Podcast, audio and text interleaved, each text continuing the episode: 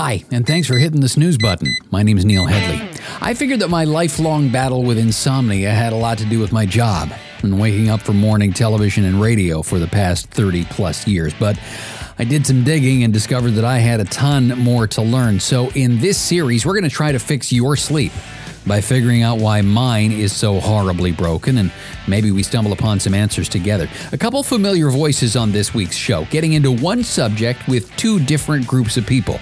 We're talking about COVIDsomnia, new term that's been coined for the various sleep problems that come along with a global pandemic. Later, we're going to get into the impact that COVID 19 is having on adults and their sleep with Dr. Seema Khosla from the North Dakota Center for Sleep.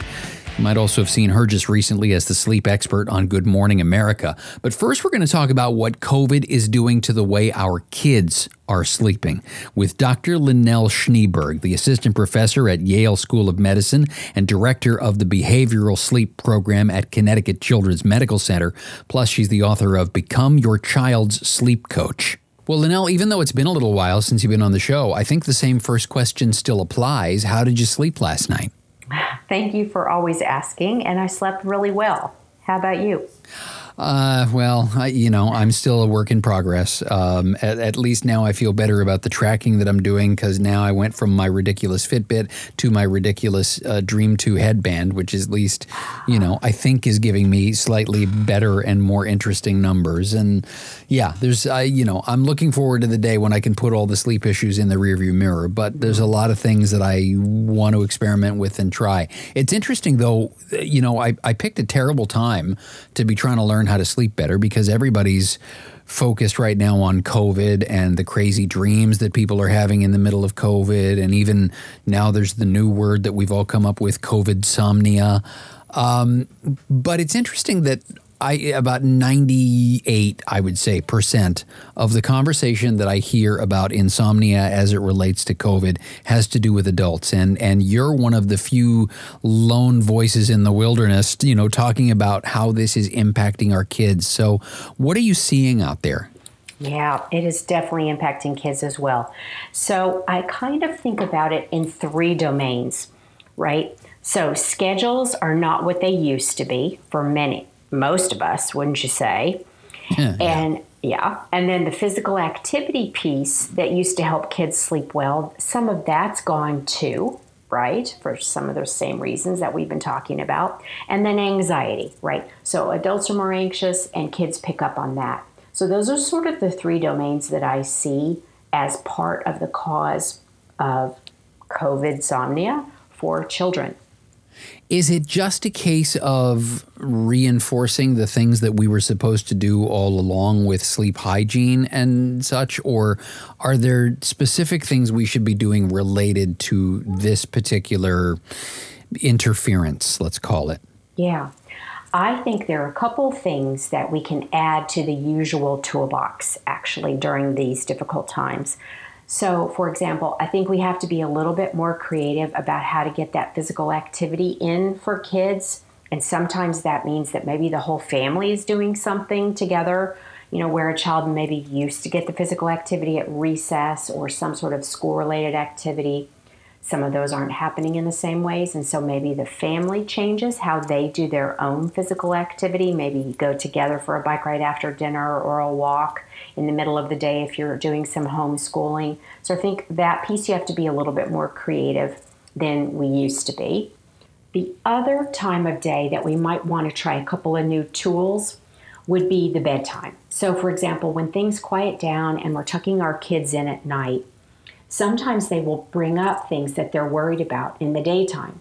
Sure. And we do like, of course, to hear about what our kids are worried about. But the problem is that when we associate that with their bed and their bedroom, that's not necessarily exactly what we want to connect, right? We don't really want to connect worries and deep talks, so to speak, with the bed and with bedtime, right? Because the bed should be a real sanctuary, a real place of peace and comfort and, and happiness. So, a, a really great trick is what's called the worry jar some people call it worry time. And what that means is that you just keep a little jar in your child's bedroom and some little pieces of paper. And if they bring up a worry at night, you can say, you know what, that belongs in your worry jar for our worry time tomorrow. Let's write it down together. Write it down, put it in the jar. And then the next day, you set aside some time one on one with your child, some really special, you know, time with just mom or just dad. And maybe it's about 20 minutes long. And you pull the little pieces of paper out of the worry jar and you go through them with your child. And if you have a little time left in the 20 or 30 minutes, you still allot that time to your child for doing something else, maybe a craft, maybe a project. So they still get that one on one time with you, whether they fill it all with worry or whether they don't. And it's kind of a really gentle, sweet way to send the message that your bed's not for worrying, but we're going to collect those things that you're thinking about and we're definitely going to address them, just not in your bed, in your bedroom. Is this a time that you think when we're all trying to navigate what school, I mean, there's still all kinds of areas that are still trying to figure out how to do school properly right now and navigate, you know, are kids in class? Are they uh, learning, you know, remotely? All those sorts of things. We had started before all of this, you know, before COVID took over, we had started having conversations about uh, pushing start times for our kids' schools later. But then COVID came along and threw a monkey wrench into everything because some kids are attending remotely, some kids are going, some kids are going half the week. I know my daughter who goes to school, uh, high school just north of you, she goes to uh, South Windsor High. Um, they are in class two days a week. They're remote two days a week, and then I think Wednesday her school closes um, and and shuts down for cleaning. And so they're never they're only basically around their own germs because so they're in school Monday, they come back Tuesday, then there's a day off to clean the school, and then Thursday and Friday it's all the kids that weren't there the rest of the time. Is it going to be easier after COVID is in the rearview mirror to have a conversation about when our kids actually start their school day? I think they I think it is. I think you're right about that. Because remember, there were months and months where no one went to school at all, which meant that you didn't have to log in until a certain time of the morning, um, which by definition was almost always later than when you had to get up to get on a bus. Sure. And what I've found with a lot of the adolescents that I see is their grades came up because they didn't have to log in until nine o'clock, let's say, which means honestly, they didn't have to wake up until eight forty-five yeah, true. true. Just roll out of bed, prop yourself up in front of the screen, you're good to go. Yeah, but before that, remember when they had to wake up? 5:30, 6 in the morning. So some of these kids are getting two or three more hours almost of sleep, and you could see them thriving. So what is it going to take for what's it going to take for us as parents and and I, I want to focus on the school piece again for a second here. Yeah. What what do parents need to do to use this these success stories as a tool going forward? Because I I'm sure that parents are seeing the improvements in their kids. I, I wonder if the schools sort of even have time to notice because they are so many of them just kind of drowning in the logistics of all of it. So, is this something that parents can sort of put a pin in and, and maybe go back to their teachers or their school districts or whatever and say, look at what happened to the grades when the kids could start their day later? Is that the best approach, or, or what do you think needs to happen next? I think that's a great approach. So, I think what you have to think about is what are the groups that hold the power in terms of later school start times. And I always think of them as the PTA or PTO, whatever it's called where you live, yeah. and the school board. So any parent who's really noticed, wow, my child really did better when they got more sleep, right? And they still did all their work and everything still worked out just fine. I think those parents can be advocates to either the PTA, PTO, or school board and there's a national clearinghouse now called Start School Later, based in Washington, D.C., and they exist really to be facilitators of these discussions in various communities, right? And so they can help you sort of where do you go? Do you have any uh, materials that I can use as I'm making my case? But I think what's really happened is some parents who really weren't sold on this whole starting school later idea, it's now just been shown to them. It's right in front of them and they saw it happen, which is one of the silver linings of COVID, I think. Yeah, I, and I feel like you know that's one of those areas. I had a conversation with somebody earlier today. We were talking about the silver linings and this idea that you know we get to choose which things we go back to when all of this is over versus choosing new habits, choosing new pathways, new ways of looking at things, you know, and it doesn't just come down to the offices who are saying, hey, our employees are more productive when they're at home, so we don't need our swanky downtown office space. It even comes into things like when do we start work? When do we start school? Are those things serving us? And it it also trickles down, I think, to our workout schedules and all those kinds of things. What do we actually want to save and hang on to when normal comes back. And and I'm, I'm grateful I had the opportunity to kind of touch base with you on this because, you know, there are so many parents I think who are just trying to navigate their own stuff as well. And so making sure that the kids and their sleep and all of that are taken care of, I hope hasn't fallen by the wayside, but it's good to be able to get an extra set of eyes on it, especially eyes that are as eminently qualified as yours. So thanks for making a little time for us. Thank you. Thank you so much. And I think, you know, helping kids sleep well during this difficult time is a really important piece of everybody doing doing well through it. So thank you for giving me that opportunity. That's Dr. Lynelle Schneeberg. Links to her work, including a link to her terrific book, Become Your Child's Sleep Coach, available in the show notes and on our website at thesnoozebutton.com. Now, the impact of COVIDsomnia in the adult population with Dr. Seema Khosla, board certified in internal medicine, pulmonary disease, critical care medicine, sleep medicine, medical director of the North Dakota Center for Sleep, and the host of the Talking Sleep podcast, published by the American Academy of Sleep Medicine. All right, so joining the show again this week from um, what's it called? North Dakota. Ha. Really? North Dakota it's it, called now? It is a hashtag. Oh boy. It's a real thing. Seema, I'm sorry. I know. Um, uh, okay, well, first of all, before I, I get and and it's interesting we're having this conversation on the heels of the conversation that I just had uh, with Lynelle about uh, what uh, COVIDsomnia is doing to our kids. But talk to me about being in North Dakota, um, and and first of all, why is it North Dakota? Uh, are you having a lot of a lot of cases there right now? Per capita, we are number one, my friend. Number seriously? Seriously, across the U.S.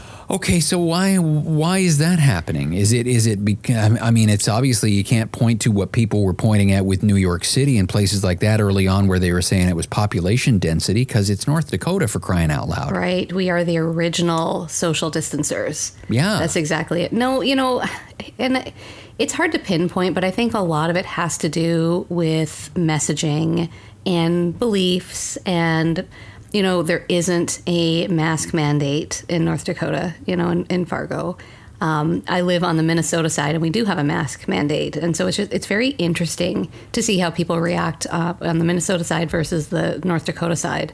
But um, no, I mean it, it's time to reevaluate because clearly what we're doing is not working. We can't just rely on how socially distanced we are, especially you know it's getting cold. It's already snowed once, so we're going to be inside a lot more. Uh, it's interesting um, when you talk about the, the social distancing part of it because the, the, the horn I've been tooting for months now is that, you know what, six feet was never really, I, I don't know if there is exactly. anyone in science that I'm aware of that actually thinks six feet is effective. We settled on six feet because uh, people figured that six feet was manageable for the general public right as opposed to 17 yeah because it's that's exactly the number it's supposed to be yep. 17 feet but yep. everybody looked around and went nobody's going to do 17 feet let's just tell them it's six because six is better than zero well, and it, that sort of came out of earlier data too, right? And then they and that's the whole thing. This is new. It's okay that we didn't know at the beginning, right? But we need to adapt as we learn more. We can't just hold on to this idea of wearing a mask is oppressive, right? It's it's yeah, it's inconvenient. I don't like wearing a mask either. But let's not confuse inconvenience with oppression. It's right, not the same exactly. Thing. No, they're totally not. So don't even get me started on the whole conveniences thing because I was on uh, uh, one of the things I do in uh, in my multiple other lives is I sit on national television on Saturday mornings and they make the mistake of asking me for my opinion on things, and I went off uh, this this weekend uh, in a discussion about conveniences and how the reason that the numbers are where they are. I said, look at New Zealand. New Zealand went into a lockdown and eradicated it until they let some people in who brought it back. That's how you do it. I said, apparently in North America, we are so much more concerned about our conveniences than we are about our health. We're whining and complaining about. Look, one of the big stories here uh, in in my neck of the woods over the weekend was that they closed the gyms in the Toronto area, but about oh a half hour's drive north of Toronto, in that region, the gyms are still open, and so all the people from Toronto are bringing their germs into all these suburban areas, and now you're starting to see cases in the suburbs because all the people from Toronto are showing up at the gym, and I'm just stop stop with the going to the gym. Stop. Well, and that's when did we stop caring about our neighbor? Like Bingo. that's the thing that really bothers me about this that Yeah. we're so caught up in our own world. You know, at what point did it become okay? Like I would love to drive 200 miles an hour in my car, right? I don't. Right. right? Because it's not safe for other people. Yeah, exactly. Exact, and that's a perfect illustration of that. Might be one of the best illustrations of it I've ever heard. Um, but let's uh, okay, so let's climb off the soapbox for a second and get down to the the what that does for you on a day to day basis. I mean, not to violate anyone's doctor patient confidentiality, but um, is, is COVID having any kind of an impact among your patients? Is it having any impact with your practice? So I thought I was in a bubble, you know, doing sleep medicine. It's outpatient, it's not urgent, right? I've had 11 patients with COVID. What? Yeah. And it's surprising. And of course, it's escalating. I think I had three in a day last week. And you know, from a, so so if I put my little scientific sort of sleep geek hat on, we look at CPAP downloads and we're like, "Ooh, I see this change," you know, and it sort of correlates to their symptoms. And then you know, you see that their sleep apnea isn't as well controlled, and then as they get better, you know, the numbers get better. So you know, from a scientific standpoint, it's kind of interesting, right? Um, and then we'd have these new conversations with our patients about, well, is it safe to wear your CPAP? We know that Oh, CPAP, sure. right? It's aerosol generating. And so we know that that makes, if you are sick, it makes everything spread further. So then that becomes dangerous for your bed partner, right? And, and the recommendation is to isolate.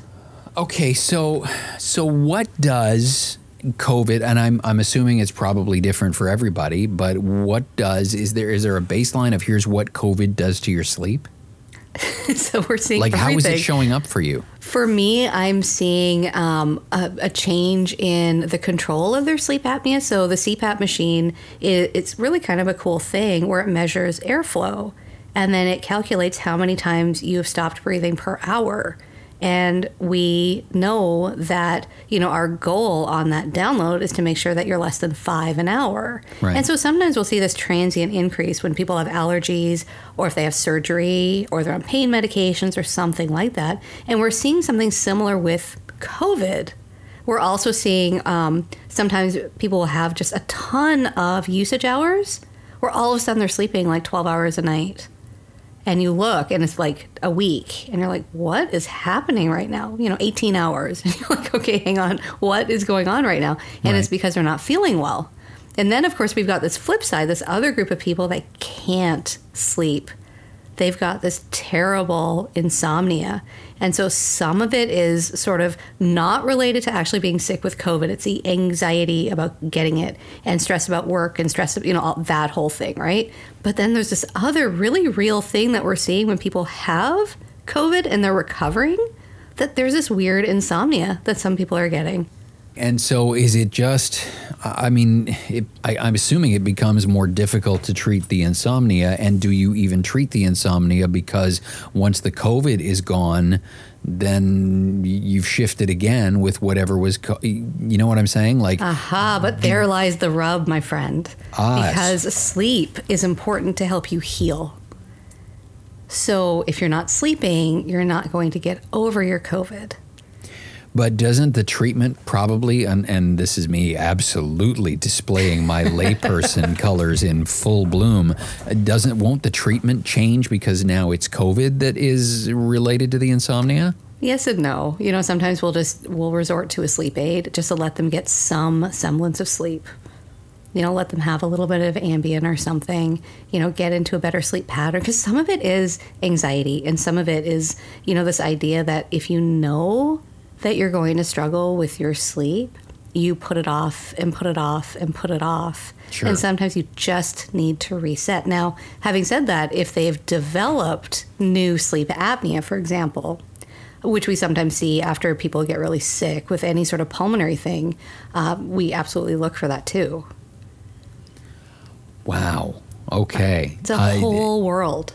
And and and I mean, you talk about it being outpatient. I mean, I guess. Uh, correct me if I'm wrong. I guess nobody's clamoring to get into a sleep lab right now. Yes and no. Again, you know, we do have. Um, so for us in Fargo, we've had to shut down testing a couple of times just because the the um, the amount of COVID in our communities has gone up. And so we always want to make sure that we're being safe because, you know, it's our patients, it's the patient next door, and it's our tech, right? So we've got to make sure that they're safe and we have them in PPE and we have viral filters and we have this whole, you know, the whole shebang. Um, some people really want to get in to get an answer, right? And, and, you know, for us in the US, COVID made a lot of people meet their deductible. And so now they're like, I need my sleep study now before year end, right? Right. which you guys don't get you know you guys don't have to worry about but it's a very very real thing for us. And so yeah we have that year end sort of push that yay i've met my deductible. Now let me catch up on all the stuff i probably should have done you know earlier this year or last year. Get let me, in catch up with it now New Year's. it's true. Get me in. Get me in before year end. Uh, and, and so you know and it's interesting when you look at patients who have been in, who have been in the icu with covid they have a lot more of, of what's called this encephalopathy where they have this delirium and you know they're there but they're not there. And they're just sort of sort of in the south we used to call it out of your head. They would talk out of their head. And so you know you have to reflect and say well is it because their families aren't there to help sort of reorient them? Or is it truly the impact of the virus on your brain? And then is that part of the insomnia right like there's a million questions and there really isn't a great answer yet. So much for the bubble. and so we just you know it's a matter of just you know you, you treat every patient uh, as as you know a patient and what works for one isn't going to work for the other and you really try to tailor it for okay well, let's walk this back and what do you think will work for you? What do you think about nighttime yoga? You know what do you think about cbti you know about behavioral therapy? What do you think about these various gadgets? You know what are you comfortable doing? What about a sleep aid right and the philosophy is if you start a sleep aid you have to have an exit strategy I mean, it's just too easy to be on Ambien forever. Yeah. And so we always plan that too.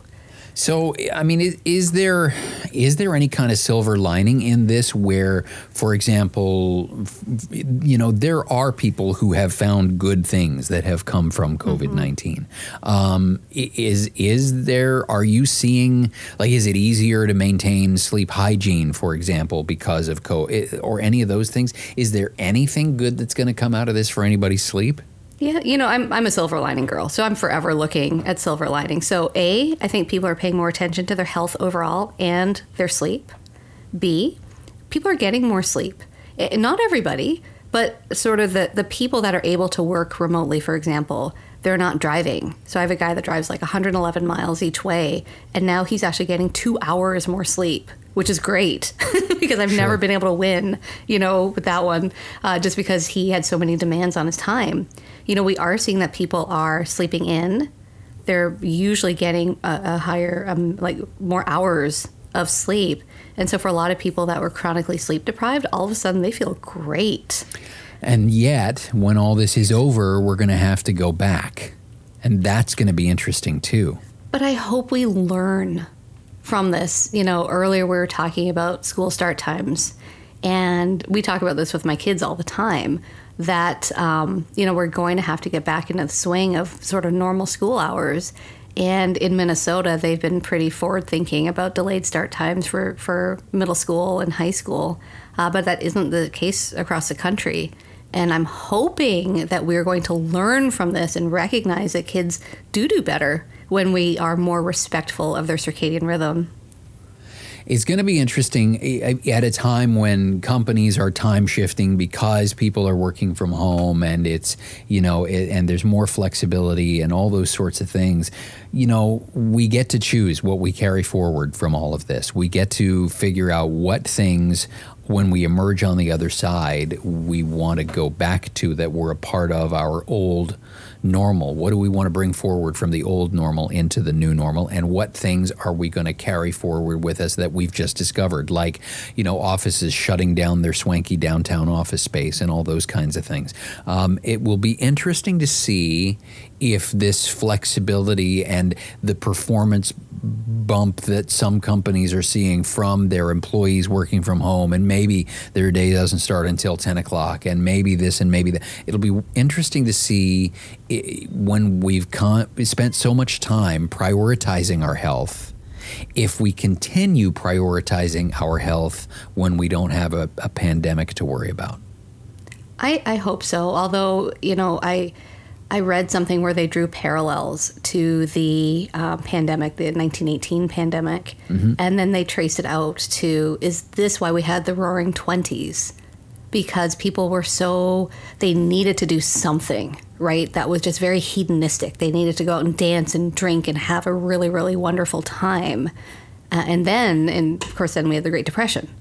and so, is this something that we're going to follow, right? Or can we learn?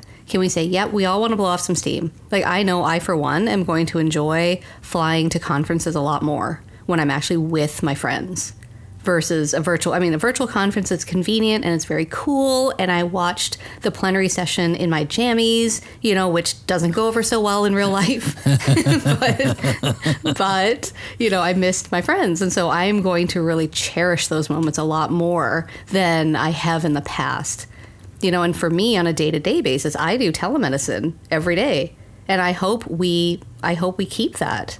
I think yeah. it's been really helpful for our patients. It's yeah, that's one thing that uh, Michael Grandner and I have talked about, and I've talked about it with a couple of other, you know, not sleep related psychiatrists and psychologists as well. Is that they're talking about this idea that um, because of telemedicine, their patients have discovered that they don't have to go through the burden of jumping in the car, finding a place to park, yada yada yada, dealing with traffic, all those things, so that when they when they begin their therapy appointments, they're actually calm and in a good right. place, and they haven't just walked in, you know, from having been flipped off by 17 drivers and argued with someone over a place to park, and then you walk into your therapy session and you're frazzled so there's a whole pile of people in that world who are going to walk away from this and go, actually, you know what? I yeah, I'm going to close my office space and I'm just going to continue seeing my patients this way because it's better for my patients. The outcomes are better